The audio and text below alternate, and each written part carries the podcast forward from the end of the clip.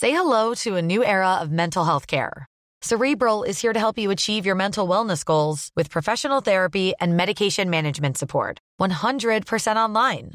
You'll experience the all new Cerebral Way, an innovative approach to mental wellness designed around you. You'll get a personalized treatment plan from a therapist, prescriber, or both in a safe and judgment free space. Your cerebral therapist or prescriber will outline a customized plan with clear milestones along the way so you can get to feeling your best. With Cerebral, you're not alone in your mental health journey. We're here to empower you to live a fulfilling life.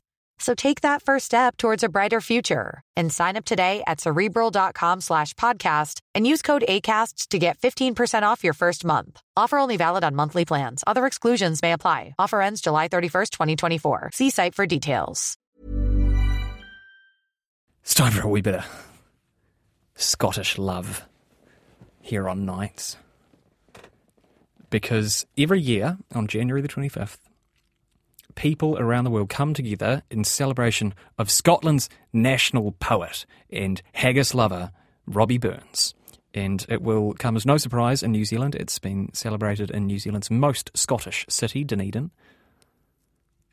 Probably our greatest city as well, I'd say. Uh, for nearly 170 years. Burns Night or Burns Supper is traditionally celebrated with a dinner consisting of haggis, neeps, and tatties, uh, which are the latter two of which are more commonly known as turnips and potatoes. And this year's supper was held at Toitū Early Settlers Museum. We're joined now by history curator there, Sean Brosnahan. Sean, g'day. Thanks for talking to us. Eskamar, how are you? I'm well. How was the supper? It's been a great event, thanks very much. Uh, still going on, actually. The Ceilidh's just about to get underway, so it's been a wonderful evening with lots of poetry, lots of music, lots of chit chat. Great Scottish celebration. Well, the the- contestants are the best of Scottishness. The Scots are not, uh, you know, they're not they're not renowned for early wrapping up evenings early. It's it's fair to say. T- tell us about the haggis, Sean. Do you actually enjoy haggis? Yeah, I do actually. Um, it's very rich. It's basically like a pate, you know, let's Hmm. just face it. Um, it's a very rich sort of taste, but it's got an epic quality about it. And of course, the way that Burns celebrated is because it was, you know, the ordinary sort of poor man's food, and he was sort of defending that part of ordinary Scottish culture against the pretensions of the high and mighty and the aspirations to be more like the Europeans or the English. So you could sort of say that, you know, the address to the haggis, the famous poem to the haggis, is a bit like if a New Zealand poet wrote a paean to fish and chips. Right, right. All right. Now, uh, every year, Sean, there's a theme and a guest speaker. Um, wh- what and who was it this year? This year we decided to focus on Burns and family life. Because, you know, a lot of people know that Burns was quite a womanizer and he had a lot of children in and out of wedlock. But he was actually also a very devoted and loving father and husband. Um, you know, he was able to sort of manage both sides of the uh, coin, if you like. So, you know, there's, there's all sorts of things that you can draw on there. So the, the speakers we invited tonight were Professor Tom Brooking, who's well known around the country, I would imagine, is sort of one of our great historians, particularly on um, Scottish aspects of New Zealand life.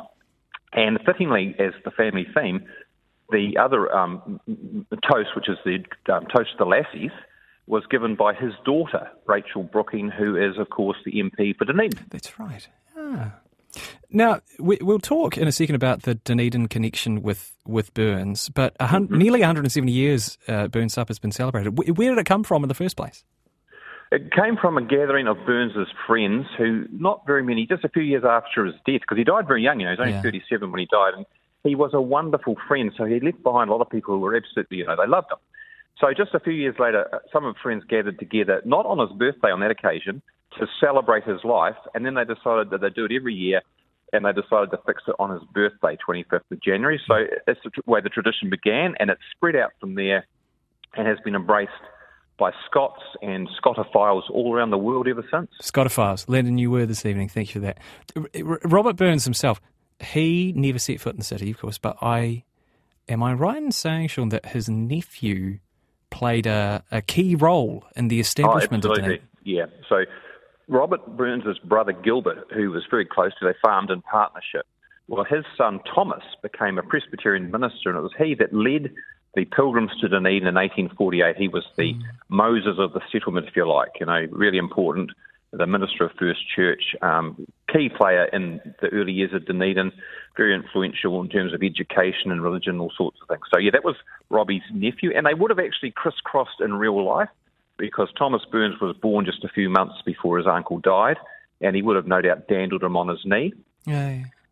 That's nice to imagine, isn't it? And there's oh, that, it's amazing, yeah. There's that beautiful statue as well, isn't there, of Robert Burns? That's right. And, you know, the family, um, who were very protective of their uncle's reputation because, you know, in the late 19th century, there was a lot of emphasis on his, you know, drinking and womanizing and so forth. But family members here in Dunedin, Burns' um, son in particular, Arthur, you know, they kicked back against that and they were very um, keen to have the statue erected. And it's right in the heart of the city, yeah. which is a very appropriate place. We're up above the Octagon there.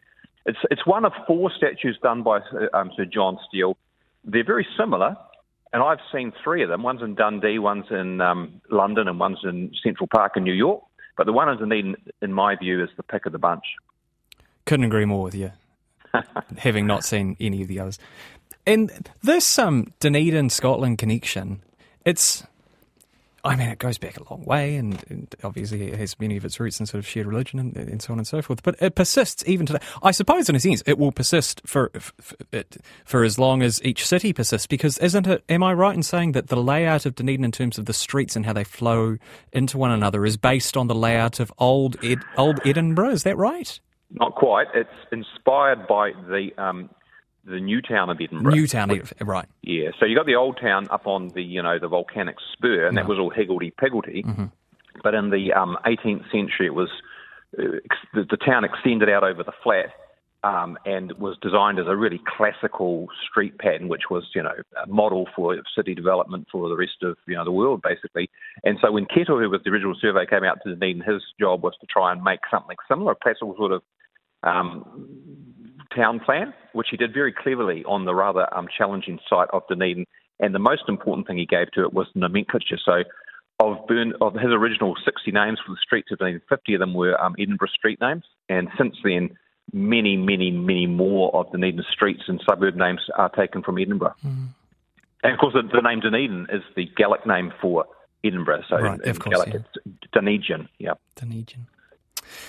Right, finally, Sean, I know you've got a party to get back to, but um, some of our listeners will never have heard the address to a haggis, which is a pretty key part of the whole supper. Um, would you mind? We won't make you do the whole thing, but would you mind giving us just a couple of stanzas from it, please?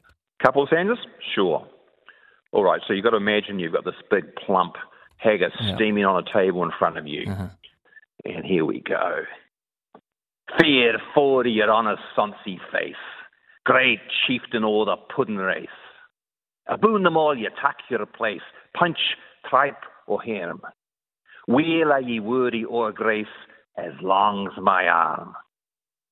The groaning trencher there ye fill, your hurdy's like a distant hill.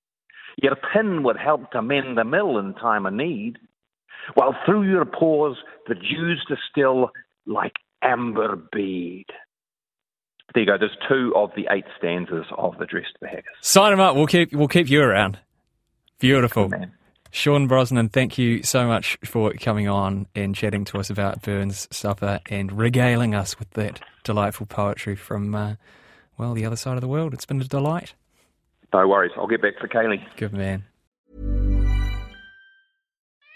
We love our pets, but when the floor is covered in fur, that's harder to love. Eufy X10 Pro Omni Robot Vacuum has powerful 8000 PA suction to make hair vanish from floors in just one pass. Plus, the roller brush has automatic detangling for easy hands free maintenance. Want to know more? Go to eufy.com, that's EUFY.com, and discover X10 Pro Omni, the best in class all in one robot vacuum for only $799.